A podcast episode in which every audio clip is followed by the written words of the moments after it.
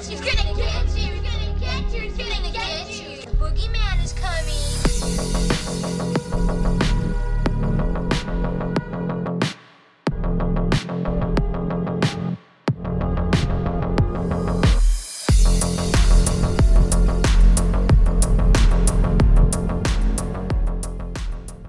Welcome to this week's episode of Daily Horror Habit, the podcast for horror obsessives. I'm your host, Jay Krieger, bringing you horror movie discussions every Friday for your twisted pleasure. And as always, be warned, these discussions may include spoilers. This week kicks off Daily Horror Habit's first series review of 2023, as each week a guest and myself will venture into the dreamlike waters of Don Coscarelli's bizarro horror fantasy series Phantasm, in which a ragtag group of friends fight the supernatural forces of a mysterious being known only as the Tall Man. In 1979's Phantasm follows Mike, a young boy who's still grappling with the loss of his parents, who begins investigating disappearances in his small town. With the help of his brother Jody and friend Reggie, the trio uncover the truth behind the town's mysterious mortician, aptly referred to as the Tall Man, who may be behind the killings. And joining me to chat surrealism, bootstrap filmmaking, and demonic Jawas is returning friend of the show and Bloody Disgusting's own Mike Wilson. Mike, welcome back to the show, man. Thanks for having me. I really enjoyed chatting about um, the Hills Have Eyes remake uh, the last time Yes. you were here, and that was It's a lot a of while. fun. Yeah, it's been a minute, but uh, I'm really happy to have you on to chat about Phantasm, um, a film that I think I saw for the first time within the last you know three to five years, we'll say roughly. So I'm a newcomer to Phantasm, and it definitely took me more than one viewing for this movie, and it's really really like truly singular brand of horror uh, to click with me in a way that now I'm excited to chat about this and exploring the rest of the series, which uh, I haven't previously had a chance to do yet. But uh, I'm excited to learn about you know your enjoyment of Phantasm, what you think makes it a standout. And uh, I'd like to start kind of with just do you remember how you discovered Phantasm? Do you remember the first time you watched it? Uh, well, that's uh, that's a good question. I mean, for me, Phantasm, it's not. I have to say up front, it's not my favorite of this uh, series, but there are aspects that quite a lot about uh, quite a lot about it actually that I really do enjoy. I mean, we can get into it later, but uh, for me, it's kind of it's kind of a nostalgia trip because uh, in my I don't know if it's my if you can call it your high school years, your formative years, I guess I don't know. Uh, anyways, uh, in high school, I had uh, discovered you know horror, uh, other franchises, and I was kind of like the whole.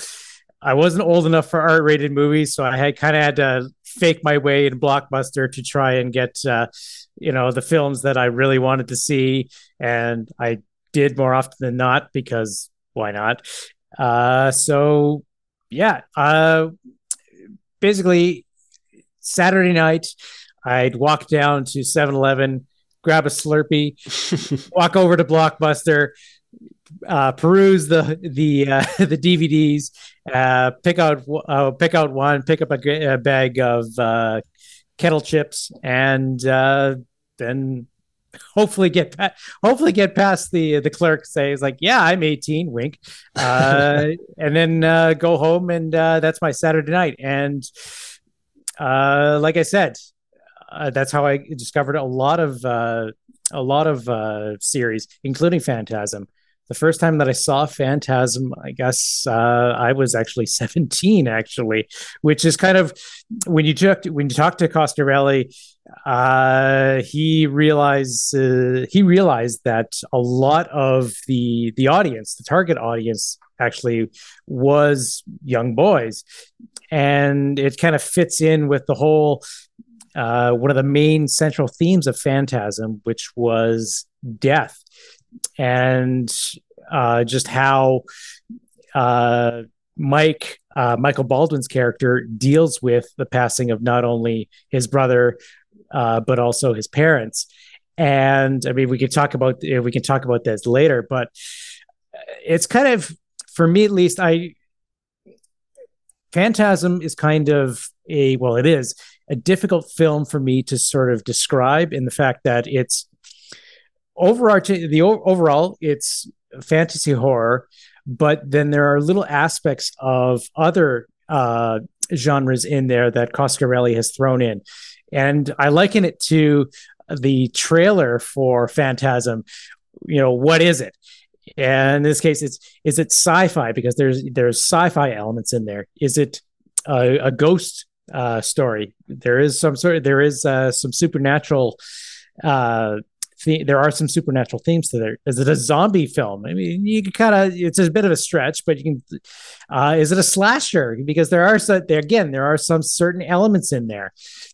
Uh, it's, but it also kind of, in that regard, it also plays uh, with the the films.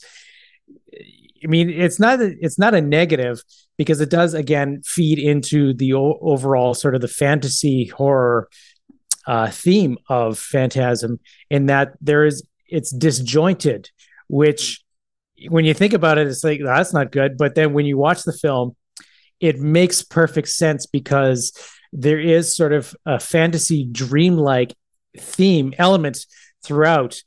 I mean, you know, all of the uh, the uh, dreams that Mike has in terms of where he's chased by the tall man, and at the very end when he's talking with Reggie, and Reggie's like, "It was all a dream," you know. Jody died, and you know that's sort of like you. It plays with your mind in that regard, where you know, was it all a dream in terms of what uh, Mike was experiencing. And then, of course, at the end, you know, you get the famous scene where Angus Scrimm, the tall man, is in the mirror, and you just hear "boy," and then. But way before Kratos did it, Yeah. There's a, there's your there's your video game reference here for you folks. right at the end, and it's just yeah. There's this there is this sort of and people uh people have mean, I'm not the only one who feels like there's there there's a dreamlike aspect to it. I'm sure that you do as well. That there is sort of there the way that it's shot, the way that the uh, the score by uh, Malcolm Seagrave and Fred Fred Myrow, the way that it all comes together, and the way that it's shot, it really does feel like a dream. I mean, or a nightmare, whichever you want to call it. That, that oh, I got to say that was a, a pitch perfect Angus Scrimm right there for that boy. uh, I'm not even going to attempt to do my own, but I totally agree. I think that you know I'm going to take a page out of our mutual pal uh, Neil Bull's book, right, where he d- describes a lot of movies that have this similar dreamlike aesthetic to them or quality to them um, as being things that you would watch at like 2 a.m. when you're all bleary eyed and, you know, half asleep and, and everything. And, you know, even if with a film like this that does really feel like a dream and the sort of the, the lack of connectivity tissue between the transition of scenes or, you know, quite literally Mike is having recurring dreams and whatnot and the ways in which you portray a narrative through that. At the same time, though, you know, there's a lot of qualities to this movie that I think do it more favors than you know actually hurting it overall right? Because it is a fairly simplistic story. It's not something that you know is pushing the boundaries of telling a narrative in horror but it's one of those examples about the way in which you tell a simplistic story can actually make the overall you know final product uh, that much more memorable i think. And you know that's a quality of this movie that I think plays really well with again, you know, struggling to nail down a specific genre that Phantasm is a part of, right? It this truly is one of the rare films that I've come across or series that you know I, can't really compare it to anything else in a way that you know it's not to say that it's always hits a specific mark for me. I think the Phantasm, like you, is not my favorite entry in the series so far. I've only seen one and two, but even in watching two recently for the first time and revisiting the original afterwards,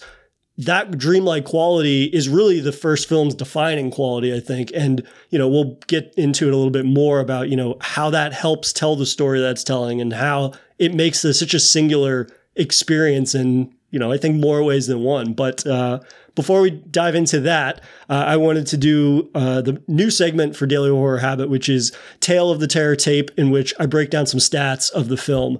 Um, so, as I said in the intro, Phantasm is written and directed by Don Coscarelli, who at the time was known for being the youngest director to have a feature film distributed by a major studio. Um, when he sold his film, I believe it was Jim the World's Greatest to Universal Pictures, and he was 19 years old, which an insane statistic. I don't even know what that film is, but just the fact that, you know, he's gone from having this kind of, you know, this Guinness World Record type of accolade, if you will, um, to making a film that is absolutely unlike anything that came before it. And, you know, in some ways, uh, I don't know, we've seen something quite as similar as Phantasm. Um, a big part of the inspiration for the movie came from this nightmare that he had about being chased by a floating silver spear from a floating silver spear sphere down a marble hallway, um, which you know I think will of course unpack that moment uh, later on. But you know it's one of those examples where you know somebody has such a vivid dream or a vivid imagination. And you know sometimes people begin projects by thinking about individual scenes. And i think that you know for that to be the sort of birthplace of phantasm uh, is really incredible just again to think about you know how well defined that moment is in the film and how you know it has that uh, you know the film is very dreamlike. So the fact that the genesis was partly from a dream i think is really uh, really quite fitting if you will. Uh, the film went on to make $22 million against a budget of roughly $300,000, which, you know, again, for the time period, uh, was pretty astounding. And, you know, by today, that even those aren't, uh, you know, numbers to turn your nose up at. Phantasm is certified fresh with 77% based on 47 critic reviews and an audience score of 67% based on 10,000 plus user ratings. And it rocks a cool 3.4 out of 5 star average on Letterboxd. Um, so, in getting into a little bit more of that sort of dreamlike nature, um, I wouldn't be surprised, and this was something that I learned in uh, research for the movie, that originally this was a three hour cut for Phantasm. And, and it was funny. I read an interview where he basically says, um, you know, I submitted a three hour cut. I thought it should be three hours, but I realized that audiences probably wouldn't be able to pay attention for that long. And I was like, that's probably the right decision for, for more reasons than one. Yeah, it's it's weird because uh, for the longest time, it's funny that you mentioned the three hour cut because for the longest time, Coscarelli, from what I understand, he did not have the elements that he had cut from the film. And it was only very recently that he had uh, that he rediscovered them. I mean, there were I shouldn't say I shouldn't say let me, let me rewind that back because there were there were elements that uh, that he ended up using in Phantasm 4 Oblivion as flashbacks. But uh, the the entire three hour cut, uh, he does still have it more or less, and he has thought of at some point, hopefully soon, uh, releasing the three hour cut. Uh, I don't know if uh, if he's going to get J.J. Abrams on board to to restore it because I it's funny that you, I was going to say J.J. Abrams did a fantastic job of restoring uh, the original Phantasm, giving it uh, the a 4K scan, and I don't know if he, I don't know if you have the same version that I do, but uh, it's in the uh, it's in the box set, the Phantasm Sphere box set uh, that was released a couple of years ago.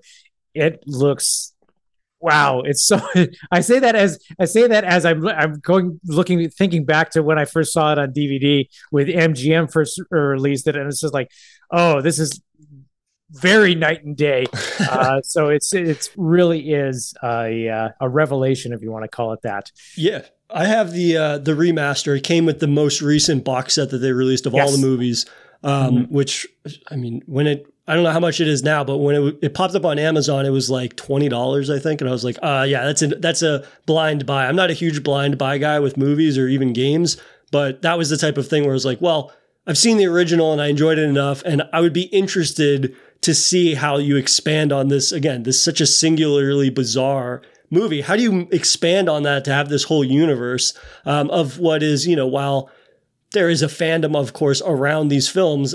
I would say that it is definitely one of the more niche series in horror, right? I don't think that if you mention talk about horror with most people, they're like, oh yeah, I have a great love for like Phantasm three and four or five and whatnot. Um, uh, even though you know, what do I know? I haven't gotten that far in the series myself. But one of the reasons why I brought up the original cut being three hours was, and it started making me think like, if you had released that does the film have the same dreamlike quality to it? Because one of the things that I've picked up on on multiple rewatches now of the original is how, you know, not only, of course, are there lots of narrations of like young Mike and what he's going through his mind and all of these things during the film. Not only, of course, are there the dream sequences in the movie, but the sense that some f- scenes don't feel like they have this normal connect- connective tissue to the next scene, right? Sometimes scenes lack a resolution or they suddenly stop and then they pick up and they're, you know, on the other side of town and they're having a conversation about something else. I wonder how much of the dreamlike quality is from, you know, oh, we just had to cut a ton out of this movie to make whatever it is, a 129 minute movie, or, or an, rather an hour and 29 minutes. Um, or is it the type of thing where, you know, no, these were cuts that were made in a way to actually, you know, facilitate that dreamlike nature. That's something that I've kind of wor- wondered uh, recently, considering, you know, how much was cut, um, which at the same time, you know, it's a good thing that he did cut it because that gives this film that quality. Um, and something that you mentioned, like that theme song or the soundtrack in general for the film um, from Fred Myrow, I just find that to be so perfectly fitting in a way that you know it it is tapping into you know that kind of 80s era synth score, right? But at the same Yes. time, it has a very floaty feeling to it because I went back and was listening to it today while I was jotting down some notes and it's the type of thing where in you know I I don't really know how to talk about music in a, in a way that sounds half intelligent, but it begins very distinctly different than the more synth elements that are later. Like there's a little bit of like a 30 second lead in where it kind of sounds like a different genre almost, and then it bleeds into that synth score, and it kind of has these peaks and valleys of intensity. And you know, there's something to that in the way that to go along with a film that is very untraditional in its construction and in its subject matter, um, the soundtrack being just as unconventional, I think, does a lot to sort of lift that up, if if you will. Yeah, I mean, the closest that I could think of is is early John Carpenter. I mean, Sure. obviously Halloween, uh, Assault on Precinct Thirteen, you know, The Fog. I mean, that is sort of that's the closest that I can sort of uh, point narrow it down in terms of how of the the feeling with regards to uh, Phantasm score. But as you said, I mean, it does. I mean, a good score is going to complement and accentuate uh, a film, and that's exactly what uh, Myrow's score does. I mean, it it accentuates and enhances that dreamlike atmosphere and feeling, uh, as well as giving uh, giving it a little a little bit of an edge, particularly when the main theme comes out and you have.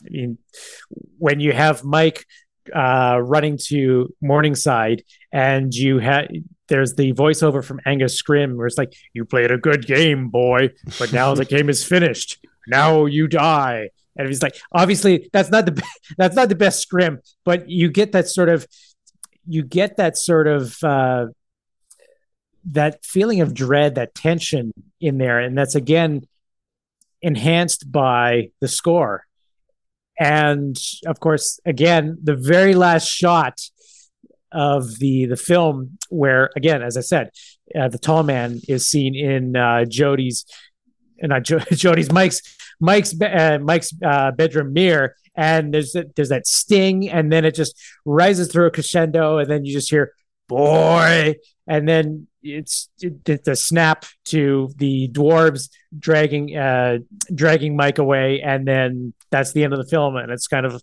again just sort of it's the score is just superb in that regard uh in terms of uh complementing the film and enhancing it so Yeah, absolutely. And you know, something that I mentioned in the intro about this film being an example, I think, of like bootstraps filmmaking, right? Again, a three hundred thousand dollar budget, which again is when you're thinking about I I forget now if that was for inflation or not, but granted, again, it is a shoestring budget. You can tell from the sense of how the movie just looks, right? It is not heavily inundated with effects right out of the gate, right? It does have its moments later on in the film. Um, but at the same time, you have these, for the most part, actors that are not especially well known.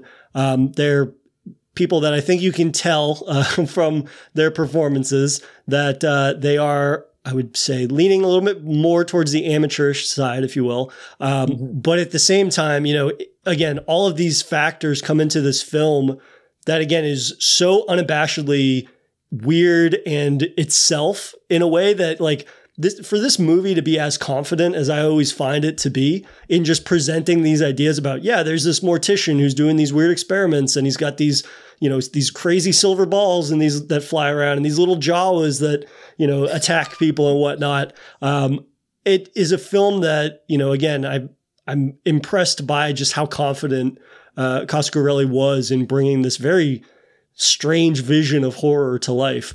Um, and you know, it, at the same time, the more that I've watched the movie and it's grown on me, even some of the awkward bits that are still awkward and still kind of like I don't know if cringy is the way to put it, but like some of the dialogue uh, still stands out in a way where it's just like, oh, that's kind of like an awkwardly written line or something like that. At the same time, though, it becomes one of those lines that feels iconic in a way that like you can laugh about with people when you watch it. Like I think about when they go to the funeral at the very beginning for one of their friends and Jody's talking to Reggie and he's like, I just don't get off on funerals. It's just like, what a way to, what a way to phrase that. Or later in the film when, you know, they're arming up and they're going to go out and try to stop the tall man. Um, he's telling, he's reassuring his younger brother who he's just handed a shotgun to. He says, no warning shots. Warning shots are bullshit. Like just matter of fact lines like that. You know, those don't come out of, you know, people from a group of people that are especially well versed in making films, I would say, for the most part, or something like that.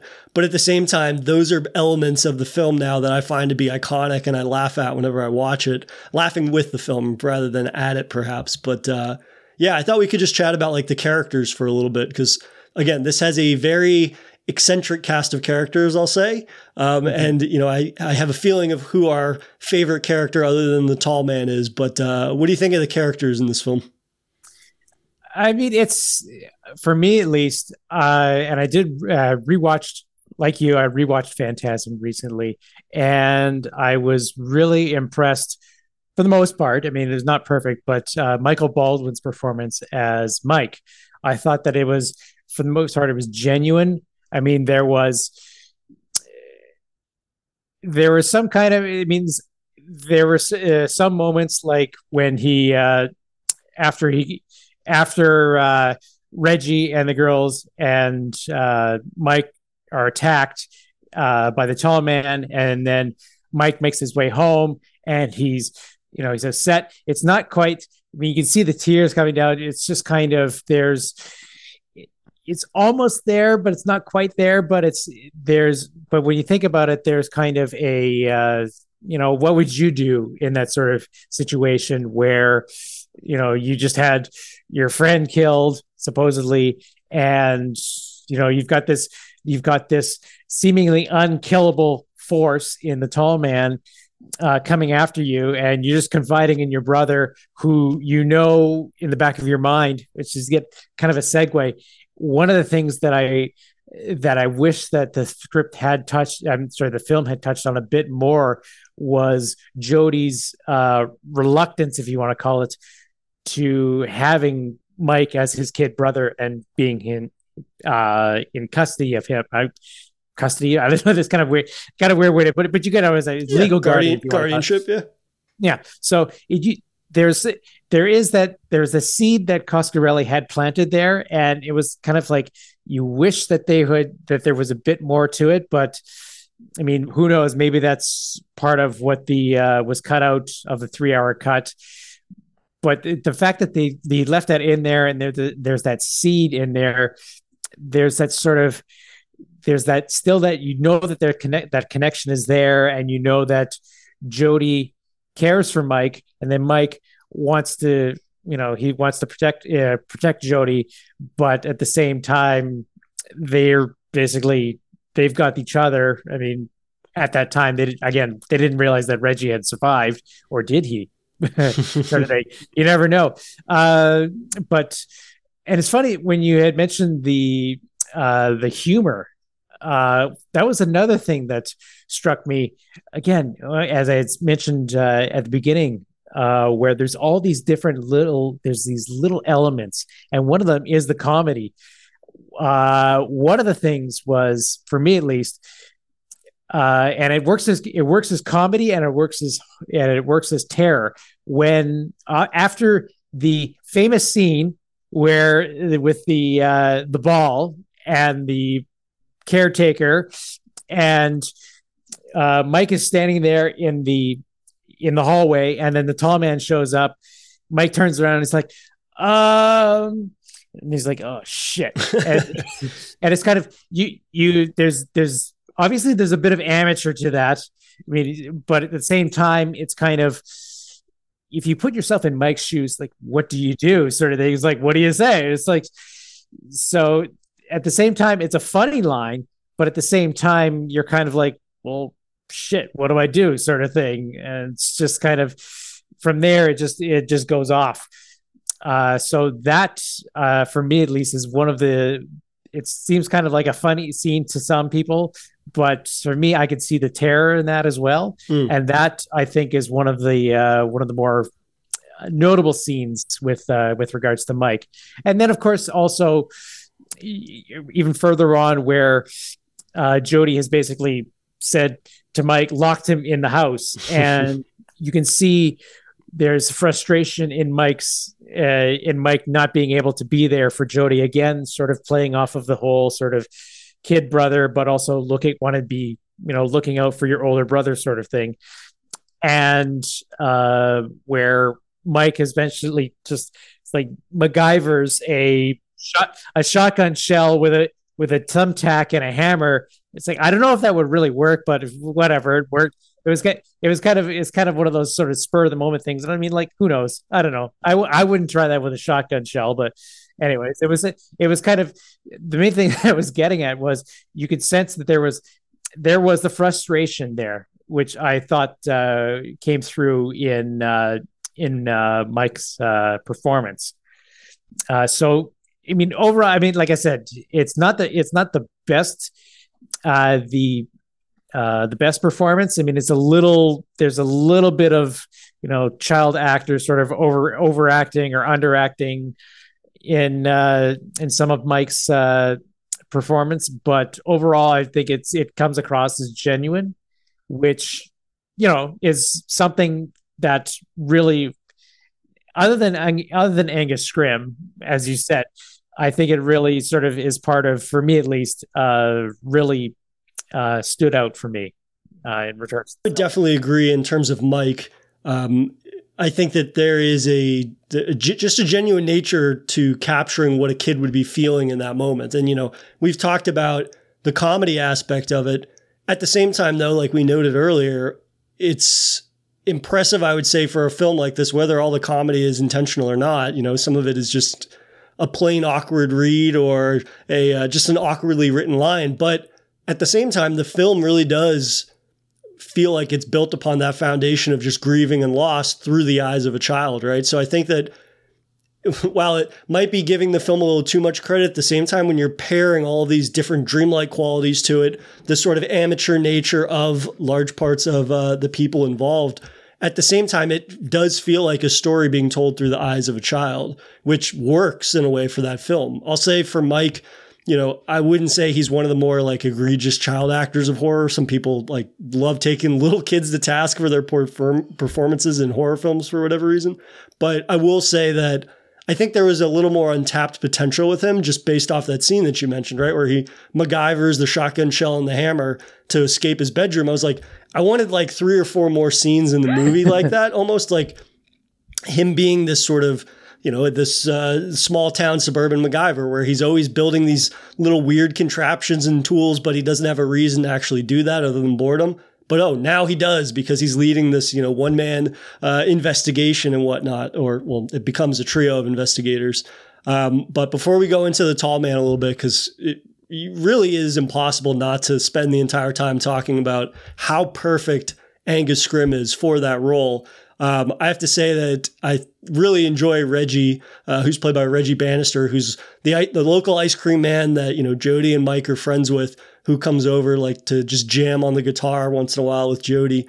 Um, I really like his arc, and how he goes from being sort of a goof, you know, a goof to almost Yes. becoming the savior. And, you know, I know he's recurring throughout the series, even if I haven't uh, seen all those other films. But, you know, getting to see him as somebody that always comes in like at the worst possible moment. I think about when um, Mike gets attacked by this little like fly creature. And Reggie comes in as they're like shoving it in the garbage disposal and stabbing it with a butcher knife and all this crazy insanity that's happening. And yet he kind of just always comes in at that one moment where it's like, oh, you should have been here five minutes ago to help with that.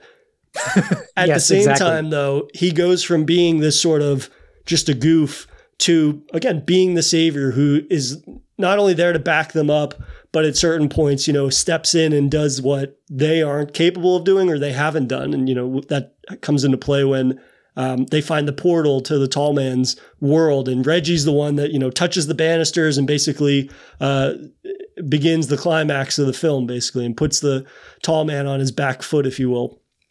Mhm, Um, and exactly. you know, I'm not going to go on a thing about the sequel, but I thoroughly enjoy his character and the development of his character in that, and the fact that he's not just used as comedic relief the entire time. He's a very funny character who has you know his own quirks and mannerisms and uh, and commentary on things that are happening, but it feels like with the sequel, like the natural progression of his character is him becoming more of a true hero of the story, which helps now that you know Jody's not there. He's more of a parental figure, um, if you will, and you know you get a, a, a nice moment at the end, right between him and Mike, where this kid is all alone. He has no one, and you know his bro- older brother's best friend steps up and says like, "Oh well, you know maybe I can be the uh, the new guardian, so that way this kid doesn't you know go down some path perhaps that you wouldn't want him to go down." But enough about Reggie. Uh, let's talk about Angus Scrimm.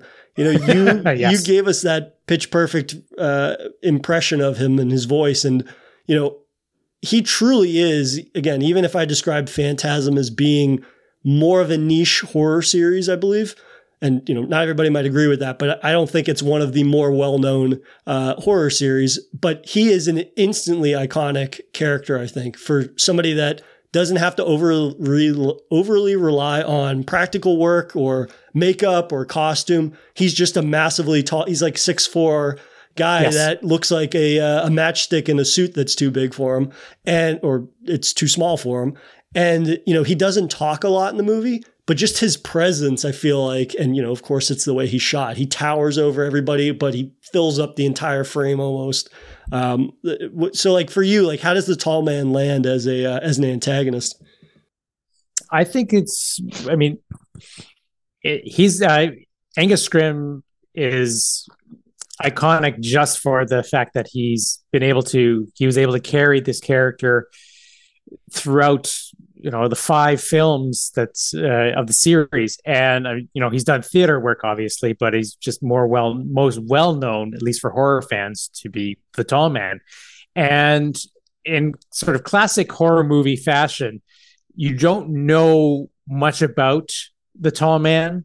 I mean, you uh, throughout the very first film, and it's ki- it again it plays to the benefit of the character because there's something mysterious about him. You don't know what it is, and that's scary. And then coupled with the fact that, you know, as you said, Angus Scrimm is six foot four. Uh, Don Coscarelli's uh, mother, who actually did the makeup and the costumes, purposely gave uh, Scrimm a suit that was too small for him and put him in lifts to just make him even more imposing. And there's something just very iconic. I keep on see, I keep on using that word iconic, but it is true. It's It's true. it's, not, it's something very memorable, if you want to call it that, of just the tall man walking down the hallway in Morningside, or just showing up in the window or the doorway, and just as just, he doesn't say, as you said, he doesn't say much, but when he does say something, it's sort of like he really is. He really is the personification of death in the in the Yeah. film. That's a good way to put it. I mean, it's, it's and I'm not the obviously I'm not the only one who's who agrees with that. I mean, it's just it's it's fact. I mean, he really is sort of uh he really is death. I mean, he's works as a mortician and everything. And the line that he does use in the sequel that originally I find I found out recently that was one of the cut scenes of the three hour cut with you know when you die you you think you go to heaven you go with us sort of thing that was originally intended for the first film that was uh, part of the alternate ending that they had uh, where uh, again Jody uses a fire extinguisher and kills the tall man that way. But again, that was cut, and we get this ending instead, which I think is probably.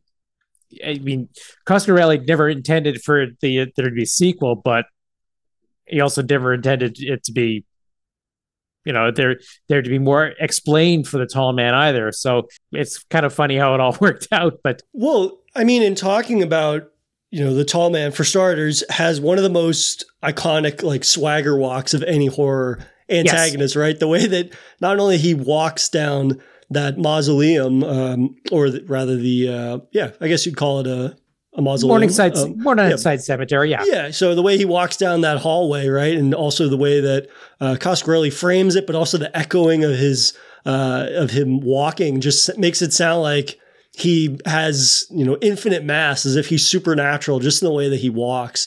Um, and even later on, when uh, Mike sees him in town, right, and you have that really fantastic moment that kind of feels like somebody recalling a nightmare about this terrifying figure, where you have him doing that swagger stroll walk down Main Street and then stops right in front of Reggie's truck and you have the ice or the um the the the I guess the dry ice stuff emitting from the back of the uh, ice cream truck and uh, and you know what does he do he sits he stands there and like recoils a little bit but then he looks directly at Mike and he's like mm-hmm. staring at him down like staring him down um, and I think that again he doesn't say much but like you had said the way in which he delivers all of his lines, you can tell that he has a theater background, I think, in the way that mm-hmm. he delivers those lines, um, just because he commands the audience to pay attention to him in a way that uh, I find to be, you know, just because someone's a horror antagonist and they, you know, over the years, you'll have these horror antagonists that are known for their quips.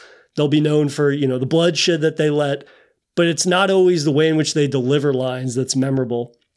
Um, and with Scrimm, and the tall man. You know, I think that I joked this is one of those uh, killers that should be in uh, Dead by Daylight. Yes. Uh, but it's the type of thing where it's like, could you imagine if they took his voice from the game and you hear that dialogue behind you or him taunting you or something like that? And that would be genuinely chilling because I think that a lot of his line reads are not only his look is iconic, but his delivery of those lines is truly iconic. Um, mm-hmm. And I, again, you know, to have somebody come in and just own a role so thoroughly. And the fact that, again, you know, you would hope that, I guess, I don't want to uh, generalize, but, you know, it's a performance that, as much as it's beloved, I wish that it was even more well known because I find that it is a performance that really is defined by just this very strange film. Uh, that if they had had another villain or a lesser villain, I don't know if I would uh, appreciate Phantasm nearly as much. No, I don't think that it would. And you're right, exactly. You do you do wish that they was more well known. Uh, you know, it's funny because Angus Scrimm basically he wasn't given much direction by Coscarelli for the role, and so he basically just turned it up as we saw. And it's funny you you did mention that he was, and I did mention it uh, myself, but his background as a uh, theater actor you know the the presence i mean another scene again it's, it's the same scene that as i mentioned before where uh he had uh, where mike is like oh shit. The the one scene it's just you do see you you have the tall man right behind mike. Mike walks towards takes a couple steps and the tall man sort of mirrors his walk and it's all he's basically stalking Mike at that point, and then all of a sudden he just like that, and then Mike takes off, and then the tall man just leave uh, is right right behind him. I think that that right there it's a small scene, but at the same time you can again because of the way that Scrimm was able to have that imposing presence and just command I think is really what uh, what sells it. And it was a, it was a it was uh, for me at least when I was younger, it was a scary scene. It's just kind of, as I said, he's essentially he spends again when I had said that there's that slasher aspect of Phantasm. Basically, the tall man is stalking Mike throughout the film, and it's you know it's no secret there, but and but there is sort of a sort of there is a delight in the tall man's face when he, for example, when Mike finally Mike finally gets out of uh, out of his house or tries to get out of his house, and the tall man's there standing there waiting for him. You he picks him up by the essentially the scruff of his neck, and he there's this sort of you could look at Scrimm's face, and there's almost this sort of a delight in the fact that he's he's essentially toying with Mike this entire time and I think that that is that just immediately is like, oh, that just sells the tall man uh, right there for me. Just the fact that little bit of that little bit of emotion there for the re- because for the rest of the film he's kind of just this sort of emotionless blank slate and yeah it's just ah uh. yeah no you know you mentioned um, that scene in which he's mirroring mike's movements and again i think that that's one of those scenes that is very small. And I don't know if many people would list that as like one of their most memorable sequences or scary sequences of the film. But in getting a little bit more into, you know, the more overt horror elements and moments in the film, you know, that is the quality of this movie that I think is really special. Uh, once you can get on board with the movie, right? Because again, it is this kind of shoestring budget of a movie that doesn't have a great deal of effects outside of you know more of the back half of the movie. At the same time, though, those little moments really do facilitate just how terrifying this character is when they're not even doing that much.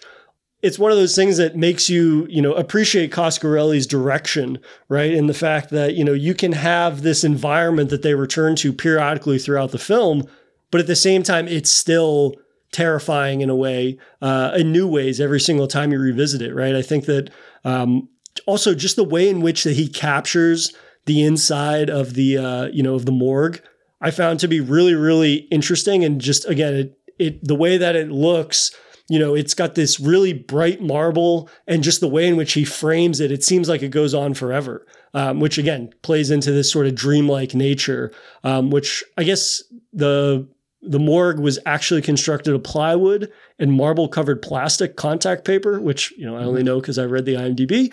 But the reason that I mentioned that is that the way in which the colors pop every single time they're in that environment, it gives this very sort of normally mundane, average setting the air of like, oh, there's like a fantasy element to this, um, which I am really a fan of. And I think that it makes that environment that you know they keep they recycle essentially um, it never makes it boring or uninteresting or kind of overtly being like oh yeah we're returning to this place again.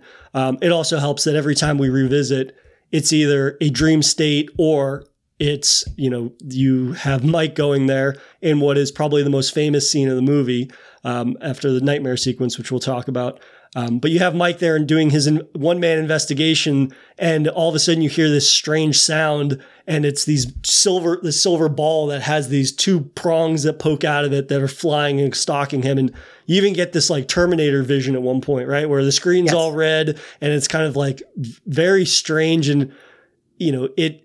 I suppose it's low budget, but it's done in a way that it again it plays off this idea that like am I really seeing this? Is this really happening right now? Like there is this air of mystery to everything that's happening. Um, but then of course you get the scene where it it tries to get Mike, but Mike dodges it and it crashes into the caretaker's forehead.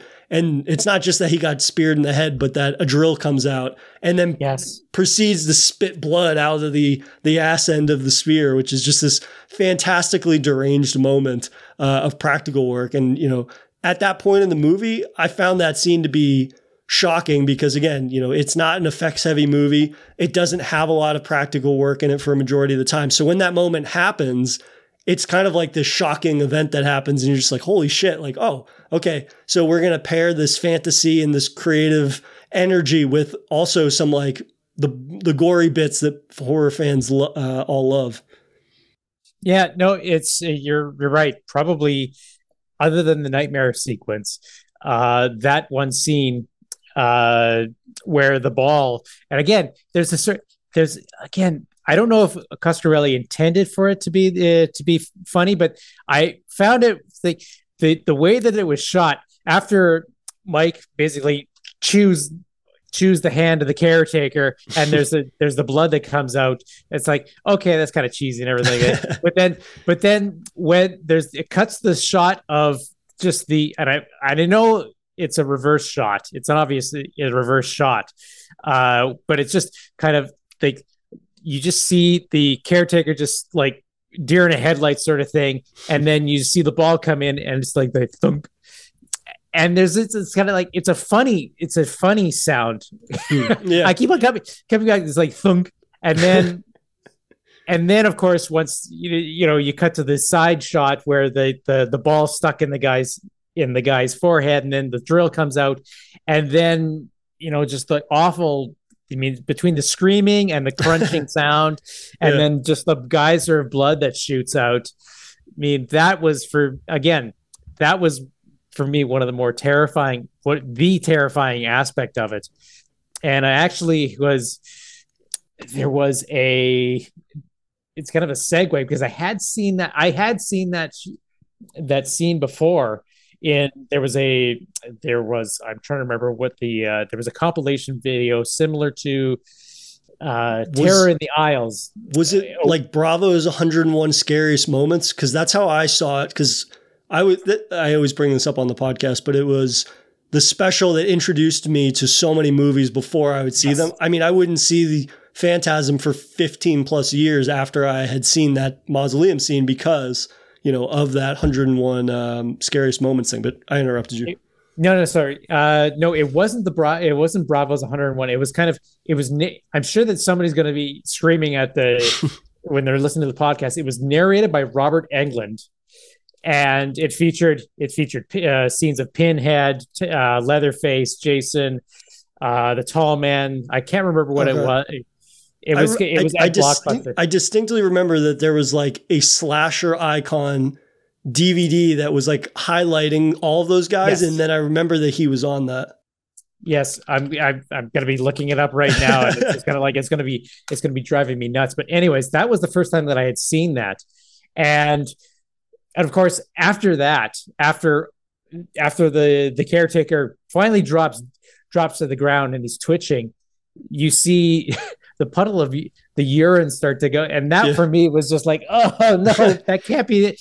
That actually was the one scene that they wanted to get cut Yeah, uh, that the MPAA said we can't have that, and then I can't remember who it was who said, you know, leave it in because it's all part of the thing and everything. And so, but it was just like you don't see that certain that something like that happen in terms of just a guy wets himself Mm. after having you know dying, which is kind of I mean it could happen, but it's just something you don't see, and it's just adds to the it just adds that much more to the already horrific scene. That and the fact that Mike is just going to like, uh yeah. so. Anyways, um, those are the yeah. little details I think that make scenes that are already shocking or upsetting or gruesome. You know, that makes them that much more disturbing. And I think that you know a, that scene reminds me of um, the scene in Texas Chainsaw Massacre, the original, when that I forget the character's name, but he's investigating the farmhouse, right? And Leatherface comes out of nowhere with the hammer and hits him in the head with the hammer. And it's not just that, you know, there's the squeal and then Leatherface appears that scared me as a kid, but it was the fact that the camera lingers on that character's feet as he's, Yes. you know, convulsing or something and his feet are kicking on the wooden plank and everything.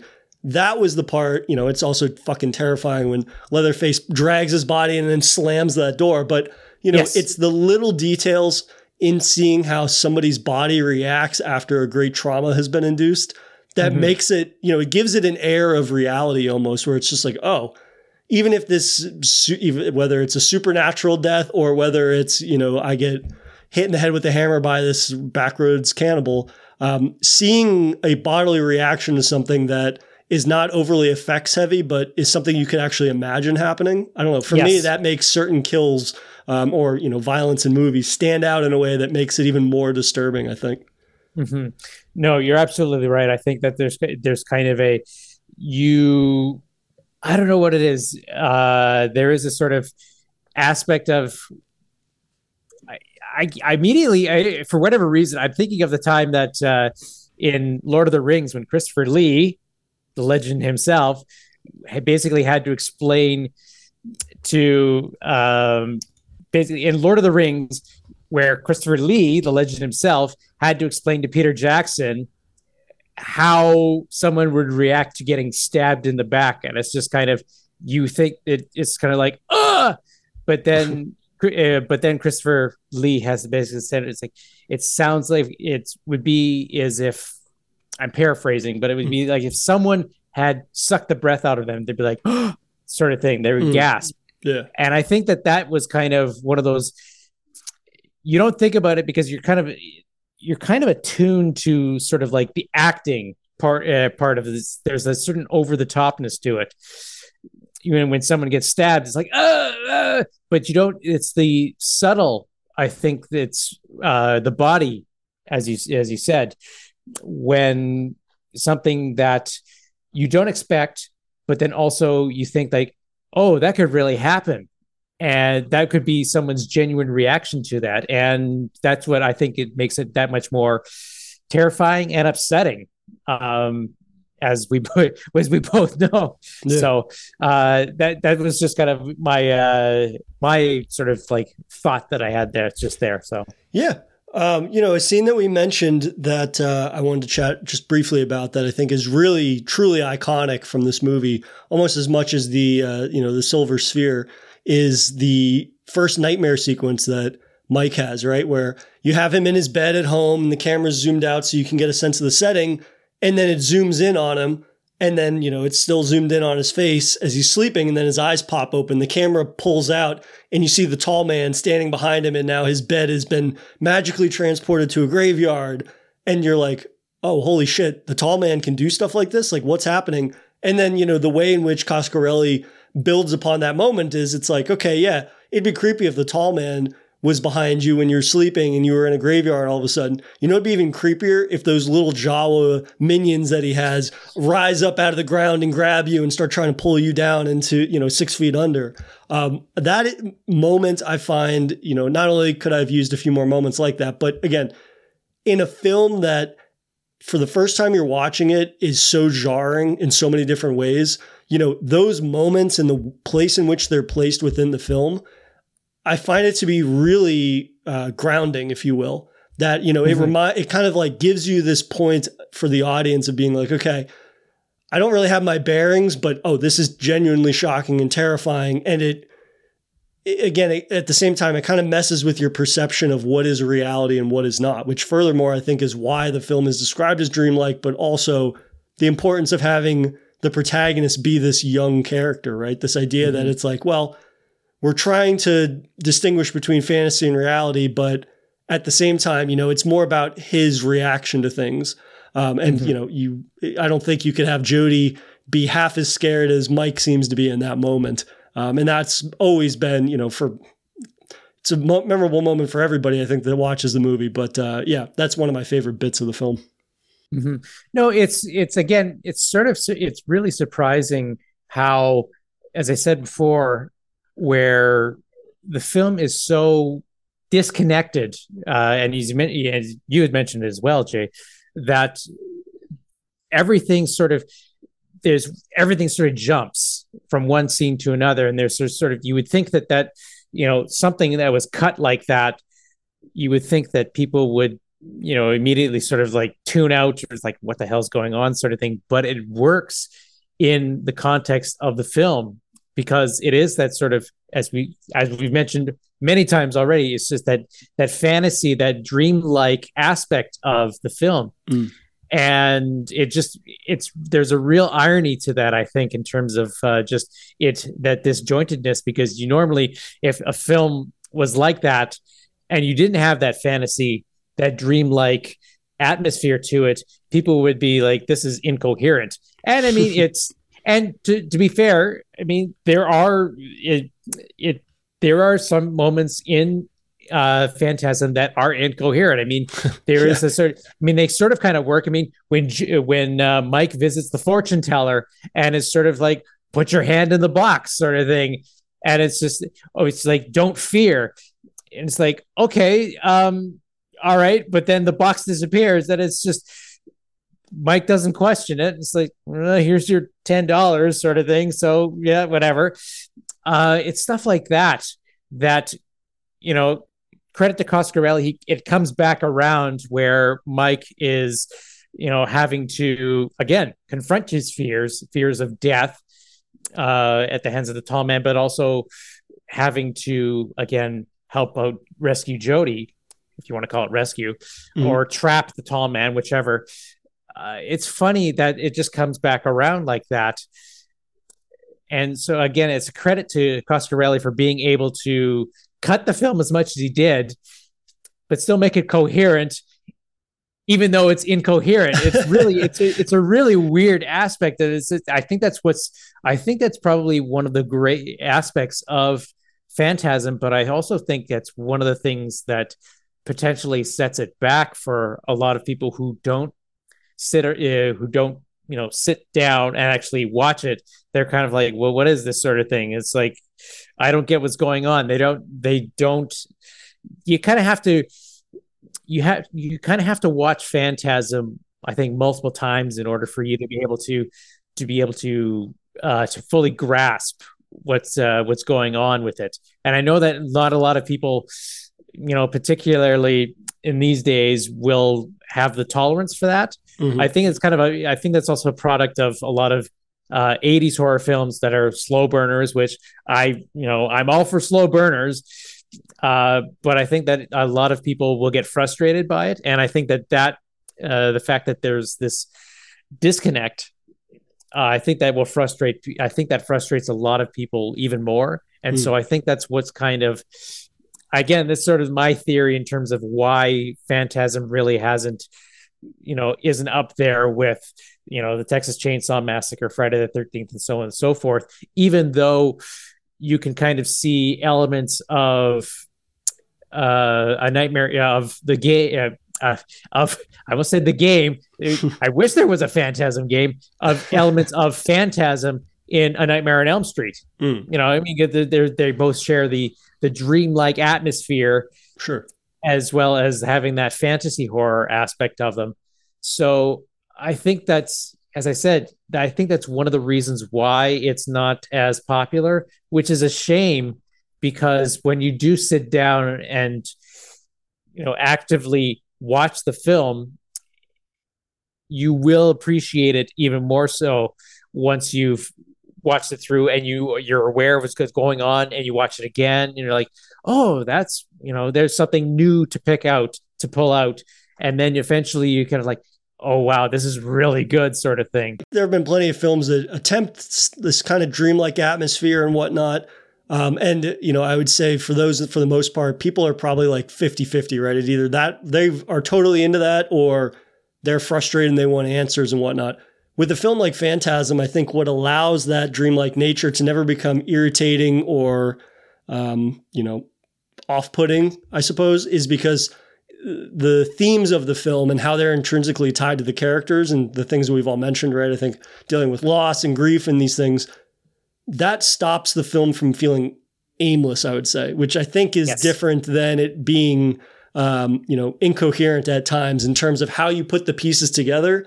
But it's the type of film where at the very end of the day, it's like, okay, you might still have a question about what was real, what was not, but at the end of the day, you get to see, you know, this arc and this journey that the characters yes. have taken.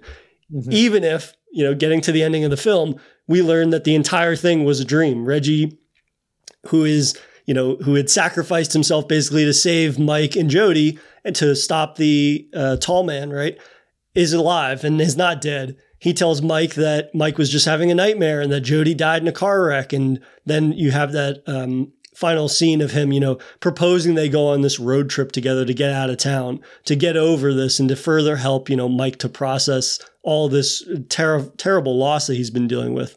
Um, but mm-hmm. then, as you said, you have that really fantastic closing scene where, you know, he closes the closet door and who's there in the reflection? The tall man, and then Mike gets grabbed through the mirror from the little Jawa henchman, um, which is a really fan. I love that ending every time I see it because again, it's Yes. it and there's a scene like that earlier in the movie too where there's another dream sequence i, I think it's a dream sequence see this is what happens with a film Exactly, that, exactly. that deals with uh, dreamlike imagery and dreamlike sense of uh, pacing but you have that moment where jody is sitting in a recliner in the morgue and you have the tall man walking towards him and then you have the little jawas burst out of one of the graves uh, and grab him and pull him in. But uh, i really love that ending though because again you have it's like an inception almost like is this a dream within a dream or is this actually happening and progressing a narrative that could potentially be uh, be picked up again from the future which at the time they didn't know but uh, as we know now it would go on to spawn a, a five film series. Hmm exactly.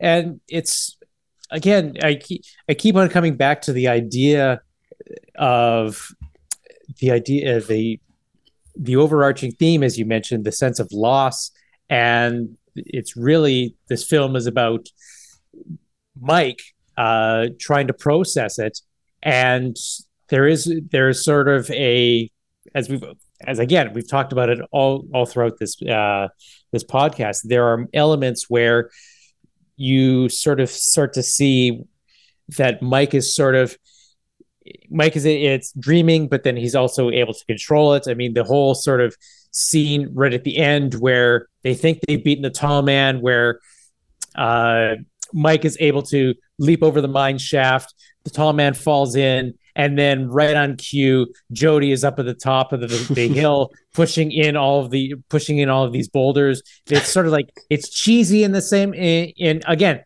as I said mentioned before, one of the uh, with uh, uh, Mike's lines, there's a cheesiness to it, but at the same time, you can sort of see it as a dream sequence in that regard, where you know your big brother comes in to save the day, and you know Jody is raising his arms in triumph, and it's sort of like out of con out of if you didn't have that context, you're like, what? It's like get out of here. This is this doesn't make ridiculous. But but when you look at it as a dream sequence, it's like, oh yeah, that that, that makes perfect sense because it's sort of like it wraps everything up Mm. because it, it is Mike's dream, and yeah, it's it's funny just how uh, I I keep I keep going back to what I said before, where there's a disconnect, but then because of the whole sort of the overarching theme, as we mentioned, with uh, the sense of loss and death, and just the way that Mike's processing it, I think that ties it ties the film all together. And I think that if there was, as you mentioned before, it, might not have worked as well with a three hour a three hour phantasm. I don't know. We maybe we'll find out one day. Uh, but as it stands, it's kind of it keeps the film going. It keeps people uh, glued, if you want to call it that, glued to the screen, and really that's what makes it stand out, uh, even after all these years. I mean, as I, as I said, J.J. Abrams is a fan, and he was able to, you know, for for the Star Wars film, he named Captain Phasma after Phantasm. So it's kind of it stuck with it stuck with him. So you know, No, yeah, you know, I think that you put it perfectly, right? I think that I'll only be able to really recommend Phantasm to like my hardcore horror fans, you know, like people like yourself, uh, you know, like our buddy Neil that I mentioned at the top of the show. But um, at the same time, you know, I think that it definitely is a standout of uh, the 80s just for, you know, it being a film that, again, you know, I've said it multiple times now, but it is so absurdly confident in something that is so bizarre